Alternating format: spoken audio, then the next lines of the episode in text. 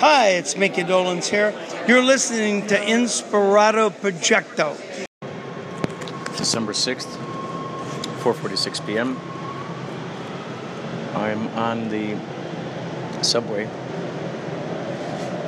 Luckily, Lawrence August sent me a video on how to do the Kundalini breathe, breathe of breath of fire, which warms you up. Uh, it's a little chilly out there. I'm going to this event tonight. It's free. It's on. Um, let's see. What we got here?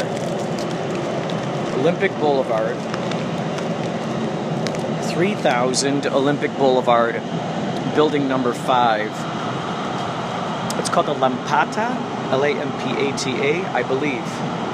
And uh, my my buddy Jimmy Lee Wise, who I know from back in Columbia College, he told me about this. And it's a networking industry type of thing. I'm bringing a whole bunch of Yachtly Crew business cards, and I probably ought to write my name on it. And uh, I should probably write my name on a few of these. That's probably what I'll do on the subway while I'm here.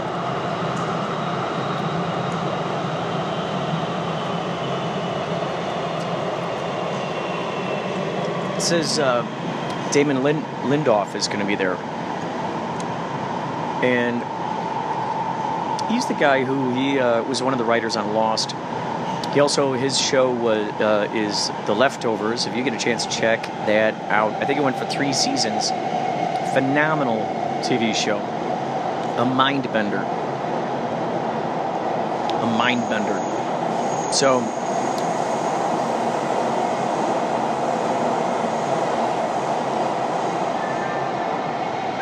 he created those. Word on the street is he's putting together a Watchmen from the comic book, a Watchmen TV show.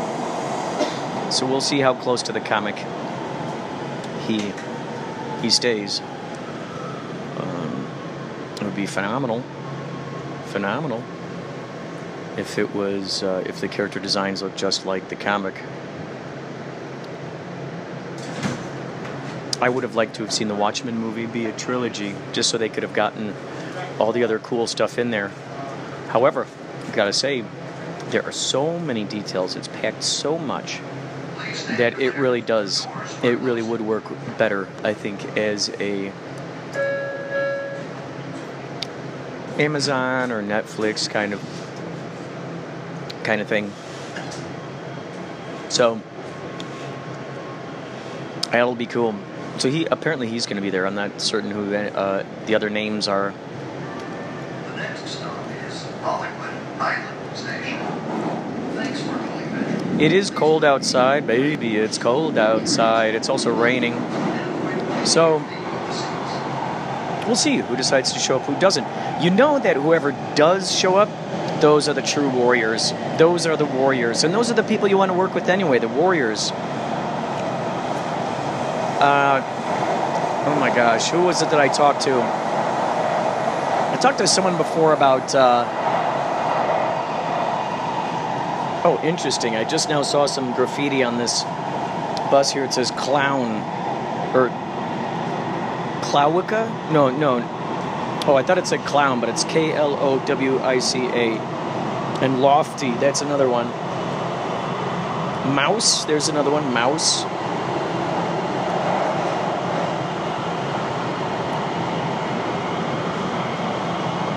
Interesting.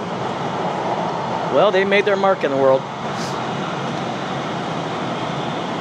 S E T R I?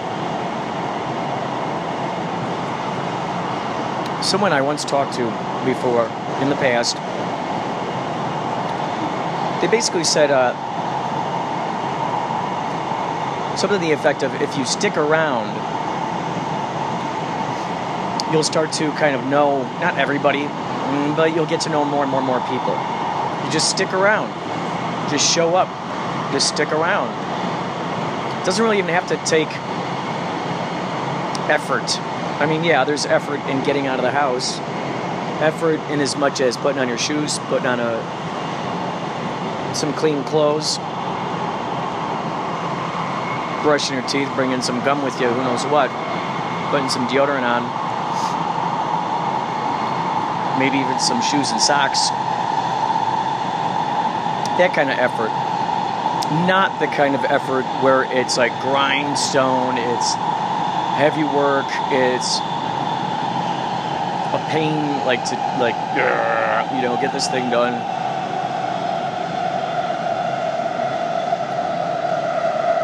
The effort simply is in going out and just showing up.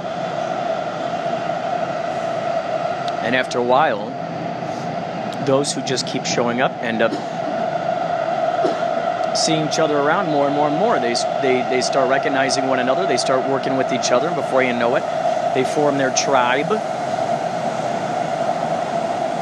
And wonderful things start happening. Uh, within the past, I would say five days or so, I have gotten offers. I'll just use that for the lack of a better word right now. Um, propositions, invitations, invitations to be a part of various projects. There are one, two, th- well, I'd like to say three, but three encompasses a lot.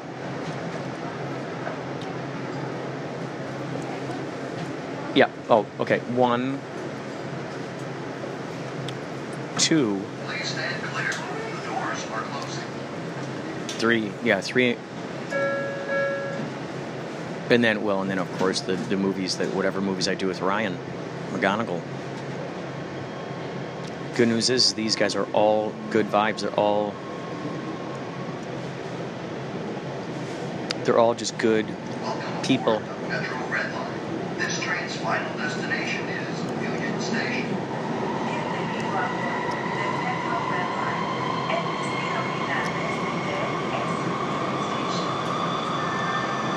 The next stop is Hollywood Line Station.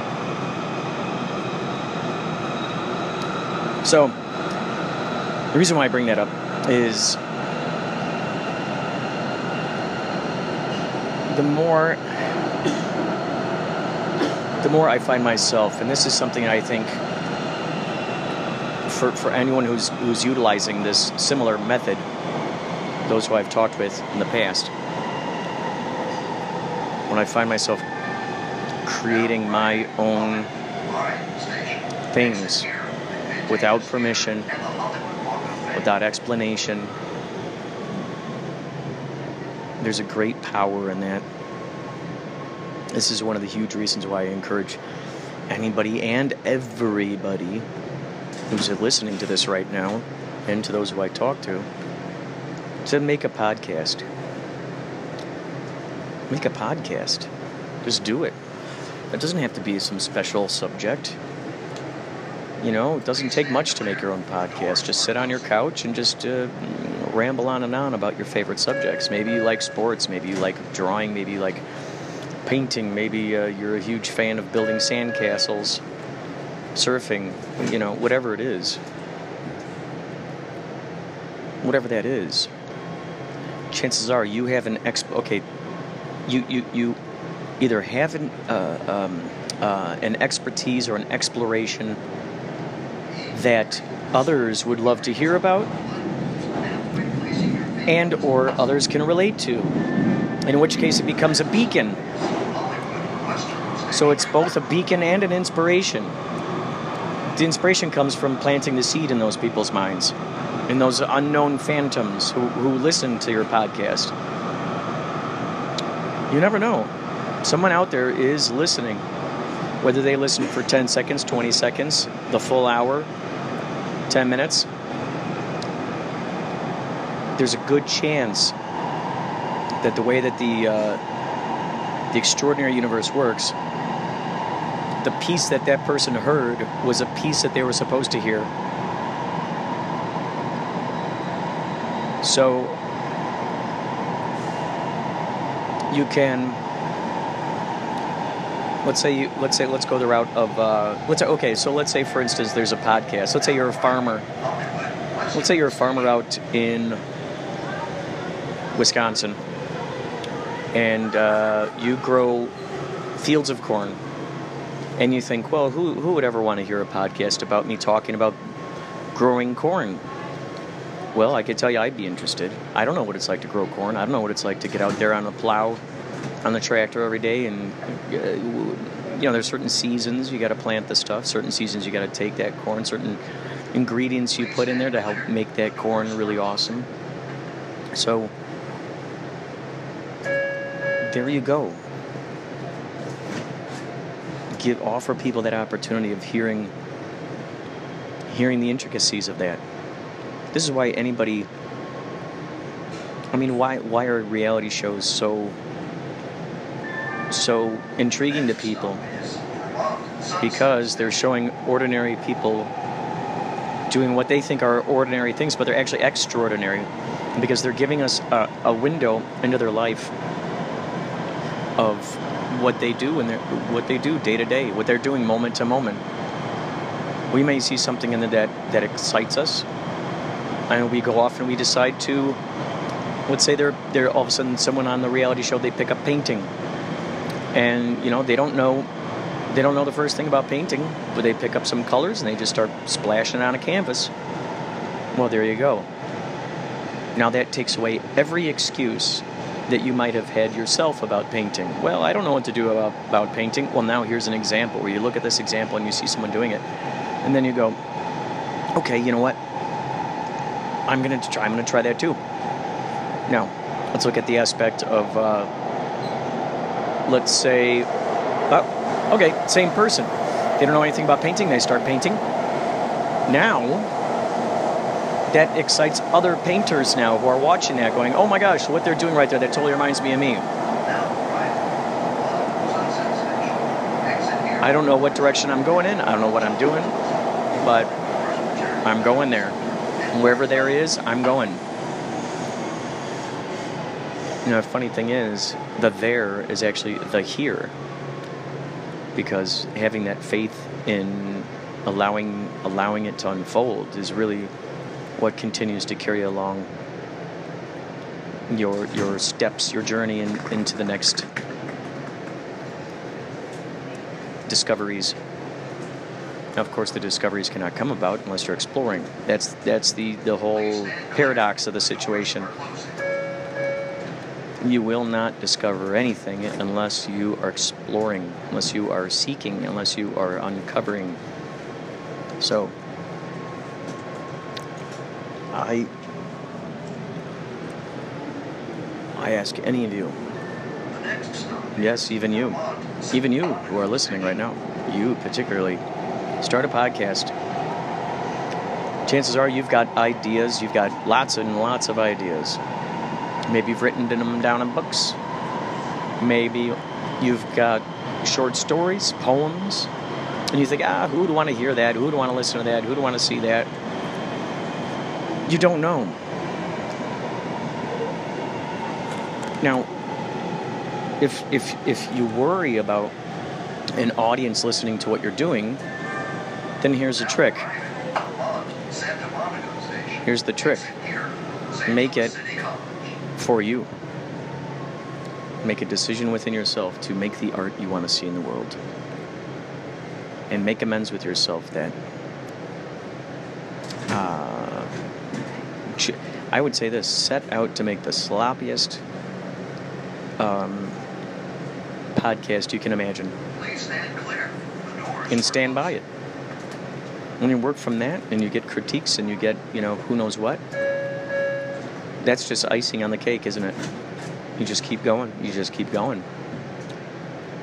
Trying to have the thing finely polished and perfectly edited, and it works for some people. I'm sure there are some who do that, and it and it does not inhibit them whatsoever from creating what they want to create.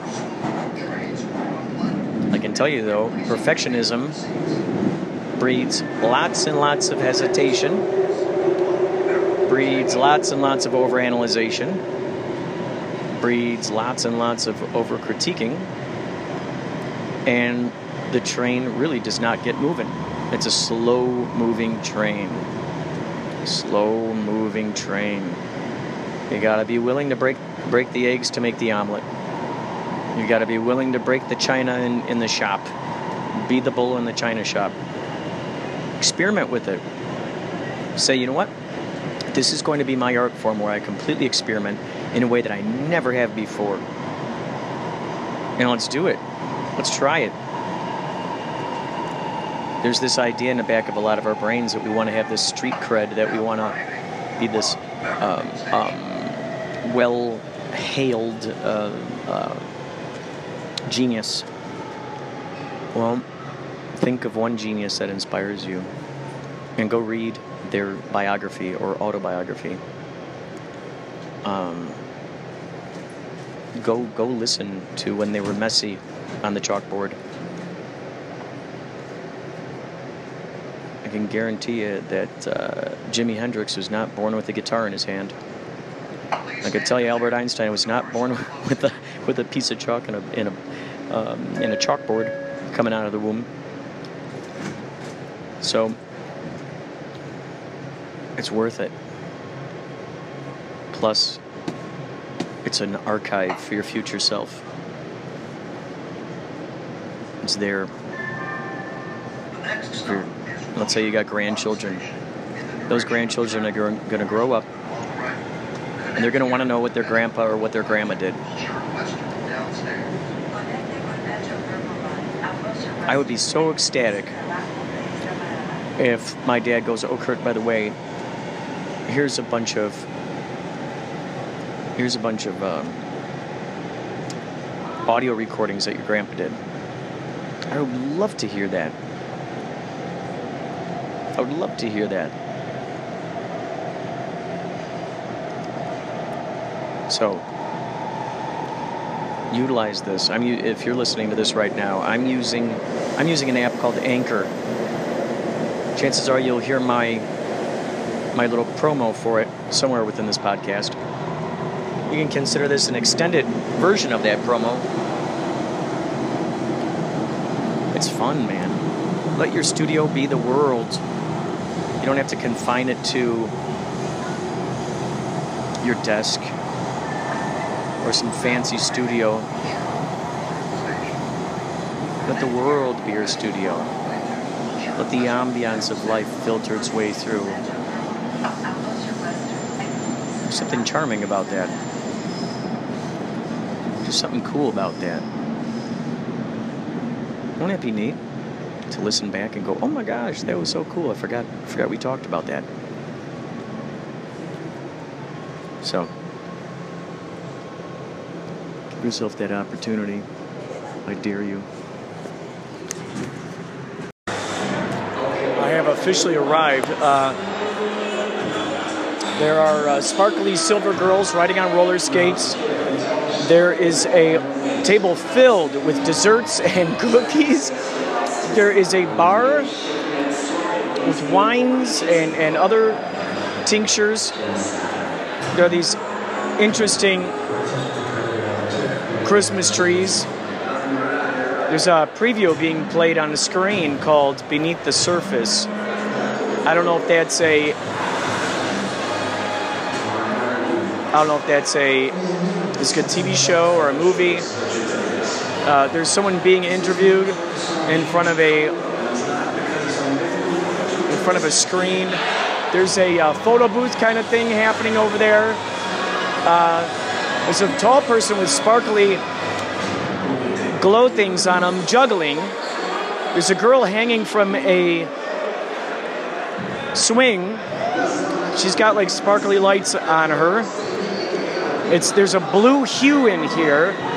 There are slow moving sort of spotlights going back and forth. There are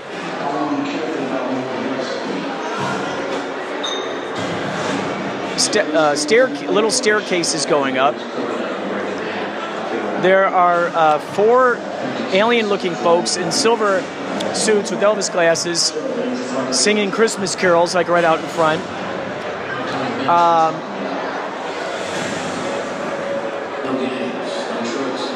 it's really quite interesting here. Thank you, Jamie Lee, for inviting me to be a part of this. Absolutely, it's uh, my pleasure. I'm glad you could make it out tonight to the light. I'm so glad that you single-handedly uh, organized this No, no, that is not how it works. Okay. All right. Um, is this live? You did a great job with the with the uh, with the production design on this, man. I appreciate that. Well, yes. No, it's this is recorded. Oh, But We got two minutes. This is this is uh, this is quite incredible. There's a Jenga table down there. Uh, we got uh, glowing glowing objects. Hi. Are you enjoying your stay so far? We just got here. I am enjoying this day. It's getting better every minute. Oh yeah. I think, and then I think it'll amplify once we uh, once we add some cocktails to the mix, possibly. Food for sure. Yeah. I like your style. Yeah. There's some desserts down there that look delicious. Sounds good. Yeah. Ladies and gentlemen, we will uh, we will we will conclude this later on. Hello there. It is Maria from Strong Body, Strong Soul, and I have to tell you the truth. I have come over to your show to listen recently, and the Anchor app wouldn't let me. It kept spinning. So I'm so excited that I could get on here right now and listen to you just a little bit. I'm being kind of funny today. It's a Wacky Wednesday. And I really shouldn't be making this phone call, but I can't help myself. one of the things that happens out here is uh, sometimes I'm talking about my son. Sometimes I'm talking about my son. He's in karate, he's a black belt. His dream, every kid's dream, right, is to be called Master. Master Humphreys when he gets his black belt. But he has a friend, and his friend's name is Jason Bates. What are they going to call Jason when he becomes a black belt? Are they going to announce it? Are they going to call him Can I interview you, ladies? I mean, no, no. I. What, no, you don't want to interview. you Rachel- can be an Rachel's alias. You can be an alias. No. Okay. What do you want to interview me for? What do you want to healthcare. I think what's interesting is that most of these people are here for the industry type stuff. You have nothing to do with that. So what I'm curious about is what are your thoughts about being like in the midst of all these kind of folks who are involved with But I television all haven't really met anybody here, so I don't really know. Oh, are you recording me right now? How long have you been in healthcare? I've actually been in healthcare for about 10 years. I got my master's in public health at USC, and I've been doing quality improvement in healthcare for the past, like, I want to say seven years. I was working at the LA County Department of Public Health for a while as an epidemiologist. Do you know what that is? Is that where you put people to sleep? Thinking of like a hypnotist? Anesthesiologist. Wait, did you say anesthesiologist or something? Wait, Oh, what'd no, you no, say? no. I said epidemiologist. No, what is that? That sounds very important. Um, so epidemiologists basically research epidemics and disease outbreaks. So whenever there's like a measles outbreak or like an Ebola outbreak, you find out who patient zero is and you find out where it came from and how it's being transmitted, whether it's a virus or it's a bacteria. So I was doing that for a while. I used to work Wait, did you just say patient zero? patient zero. So like that's like the that that's the first domino that starts the whole thing, right? Is that like the person who Exactly. The first person that gets infected and then starts transmitting it to the rest of the world. So, you you've learned you you with your expertise you figured out how to follow the rabbit Right. hole to the source? yeah, I don't know if you remember, but about like five or six years ago, there was a huge measles outbreak that um, that happened in Disneyland. Yeah. So I was a part of that whole incident command system. Whoa. and we were trying to figure out where it happened, how it happened. So we basically found patient zero. Oh my but God. It, but it took us months. So you have to like investigate. You have to be a detective. Yeah. There's a lot of things that you have to look for to figure out where this actually came from. Um, so we figured out who patient zero was, and we figured out that it started in Disneyland, and then a bunch of children got infected in Disneyland. So this happened like five or six years ago. What did you do once you found uh, I mean, was it a kid? Was it a was it an adult? It was a child. It was a child. Um, so please police, the public health, society. I mean, everybody depends on the fact that, you know, you guys are taking care of yourselves and you guys are being immunized against diseases. Otherwise, you're putting other people at risk. So I'm a really big proponent for immunizations. I know a lot of people are against them, but they help protect society and public health. So what what happened when you found that uh, what, I mean, that must have been crazy. Like to get to the bottom of it. I mean, that must have been nuts. you have to quarantine people. You have to tell them that they can't leave their house. You have to quarantine them and give them restrictions as to where they can go and where they're allowed to like expose themselves. So yeah, it's not easy. It's not easy, but as a public health department, you're allowed to do that. You're allowed to do that to people, especially when the the health of the society, of the public health is at risk. So What did what did you do once you found the root of that cause? I mean, what was the next step? I mean, once you quarantine a patient, I mean, something like measles is something that you can overcome. You just have to like sweat through it for a couple of weeks. But we really, really encourage everybody who made contact with that patient to get immunized as soon as possible. If they weren't already exhibiting symptoms, they had a chance that like they would be okay. But we wanted everybody to get immunized, so Oh my God! pretty scary. I gotta say that's completely miraculous that out of all those people, you're somehow able to trickle it down the tree to the root of where it started. Yeah. That is fascinating to me. Have you ever seen Contagion, the movie? Contagion. No, but I, I saw the trailer where they had to like, were, were they sort of like zombie creatures or something? No, not not zombies, but so there was an epidemic, a disease that broke out in that movie, and um, there's a lot of famous actors in that movie, and they were epidemiologists, and they had to figure out where this disease is coming from. Nearly the entire population of the United States got wiped out, so everybody was dying left and right. Big Haley's over there whenever you're done. Sorry. Is Pause. the organizer? Is That's the the organizer? organizer. Kick ass! That's, That's the great. organizer. Wow! The man behind the curtain, right there. That's cool. We're gonna be on a podcast. That's incredible.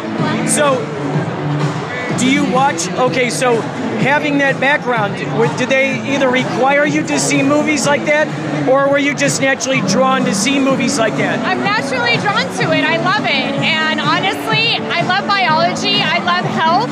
I love healthcare. That's why I am in healthcare. I work at a very like small scale, small level of it now because I'm teaching doctors how to deliver better quality of care to their provi- uh, to their patients. But um, when you look at the grand scheme of things, we all need to be in this together. We all need to protect ourselves. We need to protect other people. We need to make sure we're getting immunized. We need to make sure we're going for our physical appointments. We need to make sure that we're not overutilizing healthcare either. So don't go to the ER just because you need your refills, like your prescriptions refilled, you know? That's not the right usage of the emergency room in a hospital. You have to go to your primary care doctor. So please, please utilize your primary care doctors. Go to urgent care. Do not go to the ERs unless it's truly, truly an emergency because it costs a lot of money. That's why people complain about their premiums. That's why healthcare is so expensive. People are overutilizing. The system, though. It's very confusing. It's very convoluted, and I don't blame people. It's it's confusing for me too. You know, I don't know when I should go to urgent care versus my primary care doctor. So, and my premiums are have increased every year. You know, so I'm not happy about that. But So, so by working in this industry, have you come up with ideas on how to either simplify things or make you know make things less convoluted? There's a lot of things in the pipeline right now. We're moving towards a value based environment, which means that we want to reimburse doctors based on the quality of care that they're delivering and not the amount of care that they're delivering. So it's going to take a long time to move the needle on that, but I think we're on the right track. Okay, this is a hypothetical question, but do they ever talk about what would happen if there was a zombie outbreak and how to quarantine that? I think the public health department has a really good system in place for those kinds of situations, whether it's zombie, whether it's Ebola, whether it's measles, whatever it is. We have an system, an ICS set in place where we can take control of that situation as quickly as possible, figure out where it's coming from, and try to, you know, quarantine it as soon as possible. So you're in good hands. So, for instance, with the measles, with that measles outbreak, I mean, I just can't believe that I heard about this on the news, and now I'm meeting someone directly involved with with trying to, you know, like the Sherlock Holmes of trying to find out who Right. started it. After that step of finding that person, how long did you keep them? I'm imagining like ET, like with the hazmat suits and all that. We just kept them at home, no ET situation, nothing like that. Oh, you know these folks. Oh, I know these folks. Hello. Hi. We're about to get photos anyway, so I'll talk to you more. I'll talk to you more in a little bit. Okay. That was crazy. Oh, oh, oh. So you remember, Tom, when I told you I, I spent a month in North Hollywood when I first got into town? Yeah. At Kirk's house? This is at Kirk. Kirk's the guy with the radio show. I went to Columbia College with him. Wow. Yeah. Yeah, he directed me in some plays and stuff.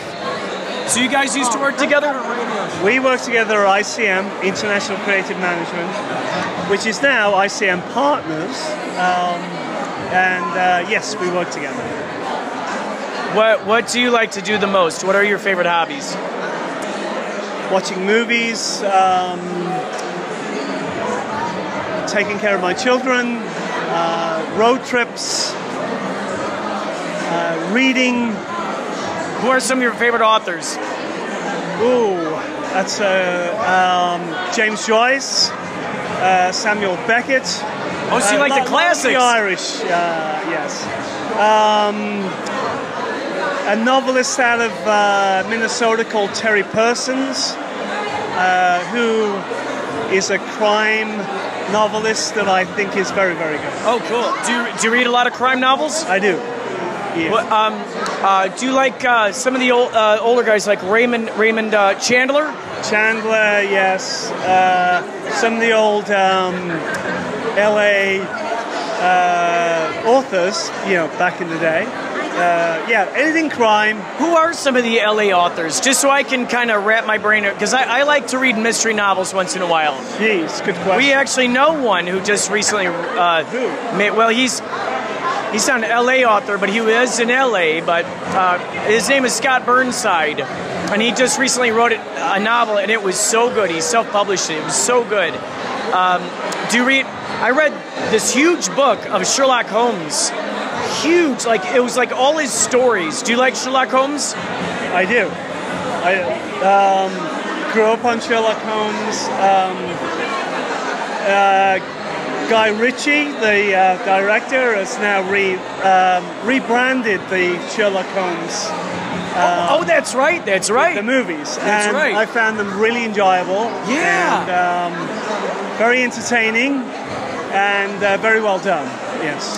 Now, when you read these mystery novels, I know when I read this uh, Sherlock Holmes, it really, what it did was, it did uh, an education on my brain in terms of, I, I, I felt like I could see more than I normally saw before. Did you, do you feel that same way when you read mystery novels? Yeah, absolutely. Yes. Like you could see beyond what's just there? Well, the great thing about a novel is that that doesn't translate to film is that you've got four, five hundred pages in a novel um, that sh- tells you every single detail. Obviously, that's not possible when it's made into a movie because it can only be at 120 pages.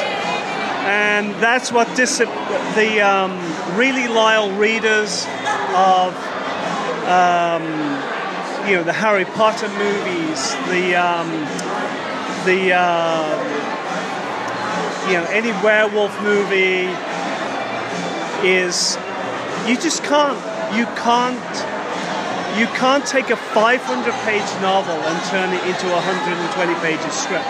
So people are going to be disappointed.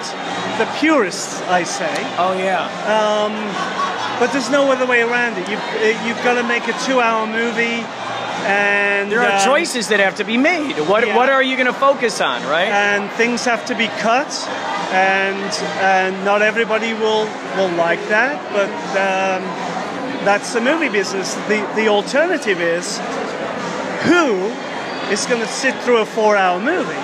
If you wanted the, the, the book version, nobody's going to do that. You know, so um, it's a double-edged sword. Yes. When you just said werewolf, it spawned an idea in my brain. Werewolf detective. I've never seen that before. Werewolf detective. Maybe a guy, every time he becomes a werewolf, he's able to solve the crimes. But in the process, there's a lot of messiness involved, if you know what I mean. He's, he's eating people. werewolf detective. Now, um, for instance, have you, have you ever read the, the graphic novel Watchmen? No, I'm familiar with the movie. Um, it got made. Warner Brothers made it into a movie, right? Watch. Yeah, and uh, Damon Lindelof, the guy who does uh, Leftovers and uh, and he uh, he worked on Lost, he's gonna kind of to go along with what you're saying. He's gonna spread out the Watchmen, that graphic novel, because there's so many little details in there, into sort of like a mini series. You know, like a 12, you know, like maybe on Netflix or something like that. I was I've been reading about. Hold on. Did he do Cloverfield? He didn't do. Oh, that's uh, that's Dave J. Abrams. That's J. J. Abrams. Well, that's Abrams, yeah, but but the guy that directed um, it's uh, there's Ten Cloverfield Lane and there's Cloverfield. oh, Uh, yeah, Does yeah. he work in association with Abrams? Does he? It seems like he would. It seems like those guys would be, you know, because Abrams is really good at at. Oh, uh, JJ, yeah. Yeah, yeah. J.B. Abrams is really good at that, and uh, so is Damon Lindelof at, at planting those little seeds in there. I wonder is it Damien Linda? You'd have to Google Damien Linda. Yeah, yeah. That would, that would not surprise me if you worked with J.J. Abrams. Now, are you? Uh, do you write screenplays? Do you write I do. books? I do. Screenplays, yes. What what um what are some of your favorite genres? Do you have you written any mystery? I Uh, wrote. Um, first of all, I, when I set out to write, I wanted to cover all the genres, except for comedy, because I think that comedy is such a specialized field that it would be out of my realm. Uh, I'm more of a thriller, psychological thriller, Oh, yeah. drama uh, type of a uh, writer. Uh, I wrote a film our first take on a on the genre was a serial killer genre. That we met two fledgling producers back in the day. Walked in, pitched them the idea, they loved it, wrote up the script. Those producers today are the biggest producers in Hollywood. wow. Uh, so you brought them together, and they, they- continued working together, They or were together. No, they were already together. It was I walked into the room and pitched them an idea for a movie. that's great. Um, the two producers was David Heyman, Harry Potter, Neil Moritz, Fast and Furious. Holy mo! And you got those guys to work together? No, Oh, oh, oh. they were already together. Oh, go- um, oh, gotcha. I just pitched them a movie idea, and they says, "Can you go away and write it?" We did. Um, it was incredibly well received. Wait, wait. So I, I can actually go out. I can see this. I can see. Is this on uh, No, available the, the- anywhere? The, movie didn't get made, but the script recently was number one on the blacklist, um, which is uh, a very uh, predominant uh, site to host your uh, scripts. Yeah. it's incredible. Yes. So, you, so throughout these years of screenwriting and stuff, um, like, are there what what what thing uh, have you have you put? Uh, are there things out there that people can see? No, God, I wish. Um, getting a movie from the page to the screen is very difficult. Um, I've had products sold at Warner Bros., Sony, uh, Universal uh, back in the day, but what they do, they they can shelve them and they don't get made. But the good thing is, I got paid, and um, but the films never got made. One, you know, one thing I've heard about is there there are all of these movies and pilot episodes and a phenomenal screenplays that are just in that nebulous area of just being shelved, and it's like. I, I can't help but wonder what are the motivations behind the not letting those be seen. Yeah, I think it's um, I think it's a turnover in executives at the major studios. Um, I think it's um, volume. Uh, I think it's trends. We go through trends where, or familiarity, where you know, are, they, are these projects familiar to what we've seen before, even though they've been so well written? Uh, has somebody beaten you to the punch? Do we need to see this type of movie again? Again, even though it's so well written and it's been purchased by the studio, um, you know, uh, there's only so many premises to go around, and unless it's so well done, uh, then they'll go yay or nay.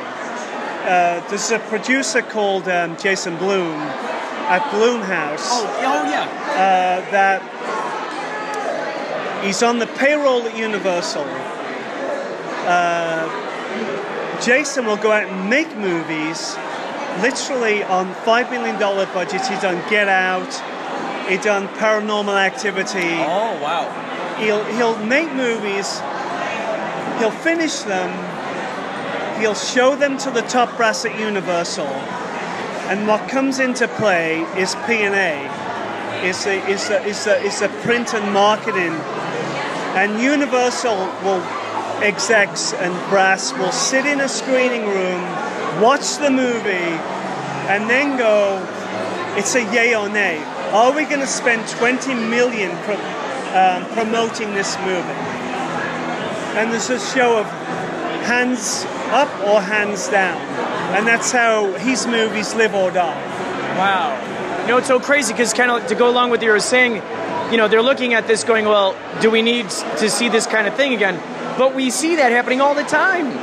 You know, we Well- see that happening all the time where there are movies that are similar to other movies, and you know, Well, I agree. With the introduction of Netflix, Amazon, um, you know, especially Amazon Prime, um, all of the streaming networks, they have such a um, uh, subscriber list, let's say, that they need content. So, you know, it's like throwing um, chewing gum at a board, you know, whatever sticks, whatever the viewer tunes in. They've got the finished product, they'll put it out there because they can. Netflix has the ability to just put everything out there that will pique your attention and it can be obscure, but if it finds an audience, hey, everybody's happy. Know. now we're real quick. Oh yeah, I'm gonna get a drink too, real fast. What is your full name, and also what are places that people can find you when the time comes where you got stuff out there? Wow. Uh, Do you have an Instagram? Do you have a website? Um, have Instagram. Um, uh, full name Dolan D O L A N Sharpe S H A R P E. Have an Instagram account Dolan dot sixty three is my Instagram. account. Fantastic. Well, thank you for talking with me, and let's go get another cocktail before it's Uh, over. Kurt, thank you so much. Yeah, thank you for talking.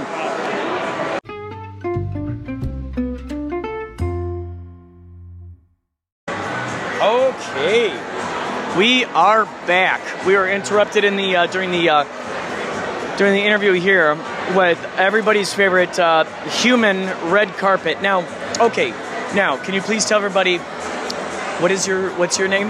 My name is Anya. Hello, everybody. And how did you? Well, first of all, how did you hear about this whole thing? Uh, I'm a professional performer, so I got hired by an entertainment company to come and entertain people, do whatever I do best. That's why I woke up today.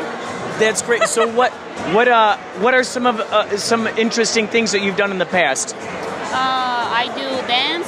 We do aerial acrobatics in the air. Uh, I have my own little company where I create costumes and perform. We do choreographies, different costumes, um, different things for entertainment. What what's? Do you have um do you have like a special name for your company? Yeah, it's uh, couture. Uh, it's spelled differently because um, I don't know. So it's like K U T E U R. And is that your Instagram as well? Yeah, it's my Instagram, and uh, my partner and I we just create different costumes, different looks, and different entertainment companies hire us for their gigs. So for this one, did they tell you what they were looking for, or did you uh, just kind of invent what you're going to do for this? Yes, usually entertain uh, a company contacts you and they say, "Hey, we have a winter wonderland theme. What can you offer?" So we send different pictures. We, you know, different like uh, things we could do, and then from there on, they choose according to our talents, according to the pictures. They say, "Okay, do um, like red carpet girl, and then greet people in the LED costume, and then do an aerial act." And every time we change costumes for that, so That's so. That must be so much fun. different wigs, different makeup looks. Did you grow up doing uh, theater and uh, um, uh, performing a lot? dance, Oh, dance mostly. folkloric dance. Uh, I'm from Ukraine originally, so I grew up learning uh, classical ballet and uh, Ukrainian folk dance. So, um, how long did it take for you to make the red carpet costume? Because that was pretty long. How how long would you? Well, first of all, let me ask you how long it took for you to, to create. Um, it took me about like one week. Uh, I just uh, went and I bought the fabric. I, you know, used the sewing machine to like sew it straight, and uh, I purchased the dress. And you put the looks together. You put it together, and that's how it is. Oh, so you actually sewed the red car the the red The uh, carpet onto the dress itself. Um, no, it's this is detachable. There's like little clips, so I can use and wear the dress somewhere else. Like I wore it for my birthday Oh, that's party. fantastic. Yeah, so I can reuse it. Why not? That was, you know, when I walked. Oh yeah, go on. And it's more easy to like step in and out of it. You know, you just step out, and then somebody helps you to roll up the the back, the tail. I love that because when I first walked in, it seemed like you were like a living, like something that would be in a Salvador Dali painting, where uh, just the way that you're dressed. Because I saw you standing there, and then I, I looked down and I see your dress. It just kept going and going and going, and it was the coolest thing ever. It's a red carpet girl, Hollywood glam. Just a brilliant idea. And then later on, you were doing aerial stuff. Yes. Um, with my partner. With my partner, we have a duet where we do different things, like on silks, on the hoop, on the hammock. That was fascinating, by the way. How long did it take for you to train to do, to, to do the aerial stuff? Because it takes a lot of balance, I'm thinking. Uh, it actually requires a lot of upper body strength, like doing pull-ups and um, cardio and just strength. We were sore for like maybe um, one year actually. This Wow. is already five years that we're doing this, and you know we're not doing advanced things like in Cirque du Soleil, but we're we're trying. We're like Cirque du Soleil wannabe. Incredible. Now, high, how high have you gotten? What's the highest you've ever gotten? like three floors up. Whoa! Yeah, but um, today it's just like one, one story. Not not a big deal. Were you scared of heights before you started doing this? No, I was not.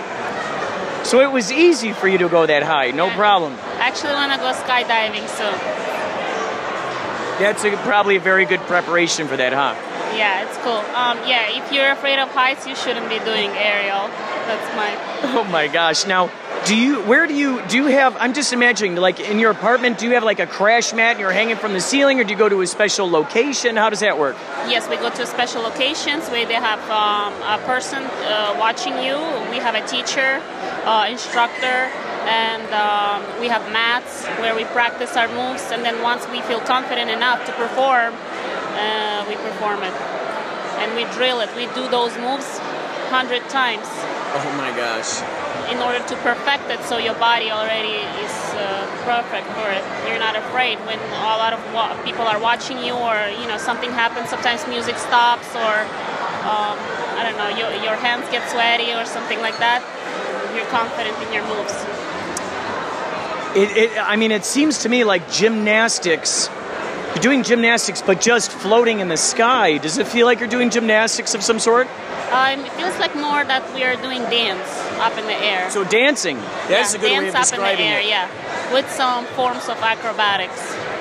Wow. So have you, have you been influenced? Have you been inspired by Cirque du Soleil and stuff like that to want to get up there in the sky? Yes, of course, they are, you know, one of the best. So we look, but there are a lot of people all over the world who do this type of things. So it's cool.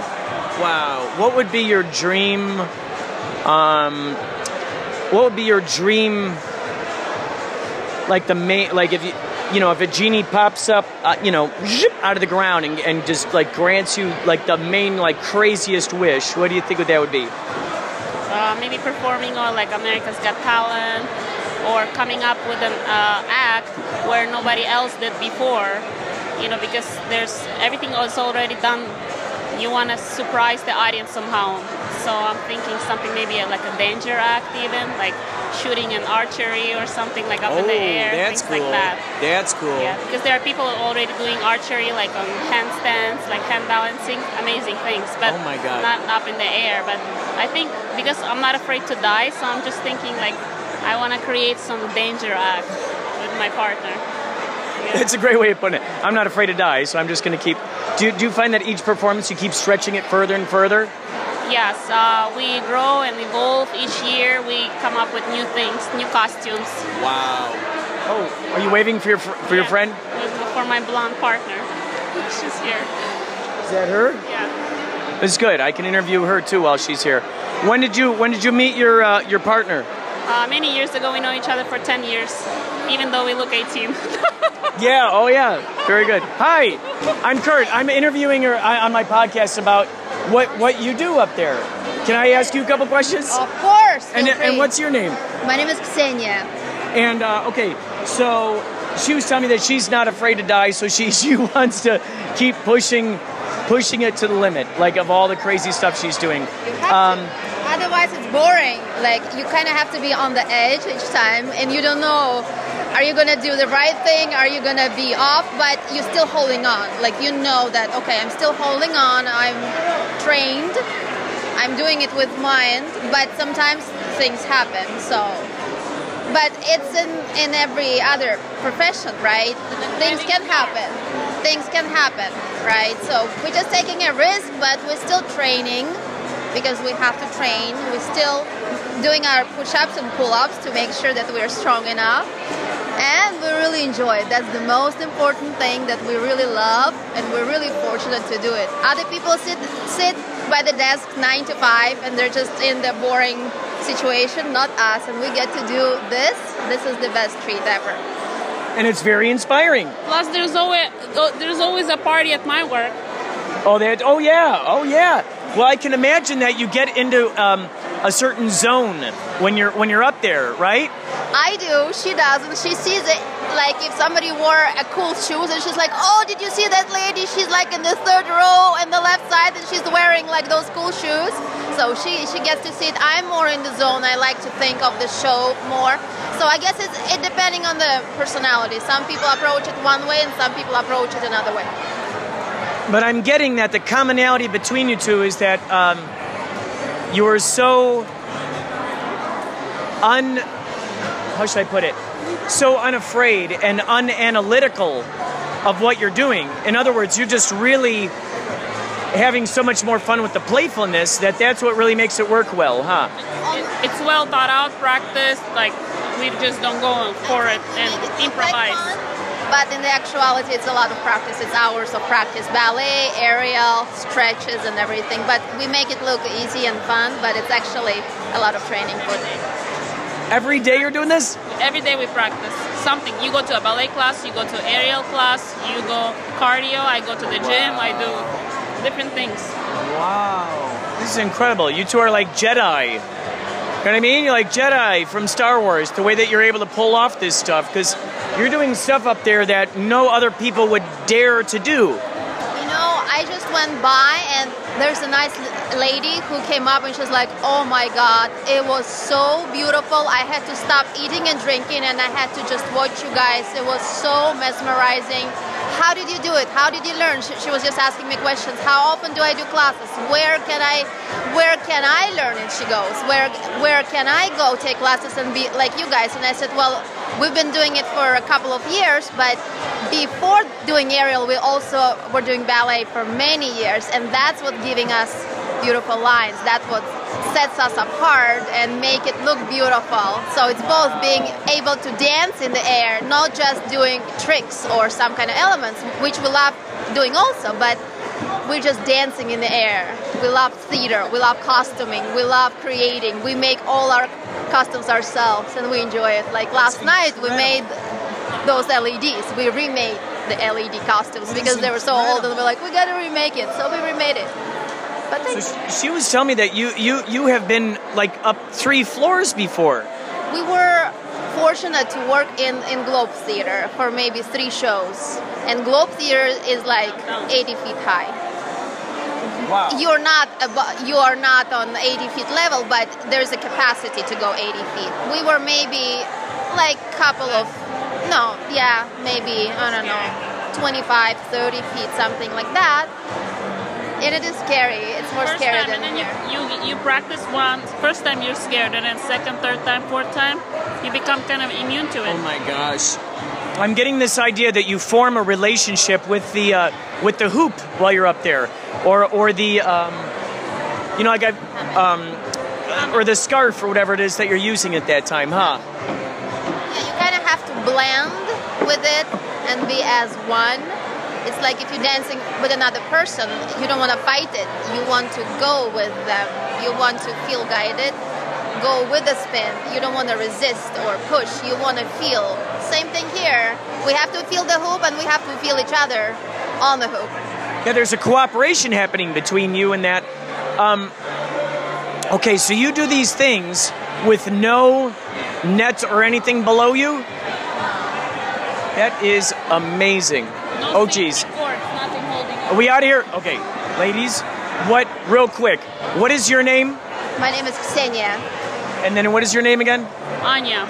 And so she came, and can you please let everybody know what your Instagram is so they can find you or your website, anything to promote it? Yeah, um, you can find us on the Instagram, and it's spelled K U T E U R, couture, In a circus kind of way, couture. because we make our own costumes. We create our own costumes, so it's kind of couture but misspelled. That's so We good. Fashion. Oh, fashion is our passion. That's why it's a couture, but in a circus way. Oh, that is so great. Oh my God. It was such a pleasure to meet you, ladies. Great job up there. Good luck. Thank you so much. Oh, my name is Kurt. Kurtz. Yes. Nice and so sure, your uh, Couture uh, Instagram is now following this, and I'll I'll let my Instagram know when this episode goes up so you can hear yourselves. Hey, awesome. All right. Take care, ladies.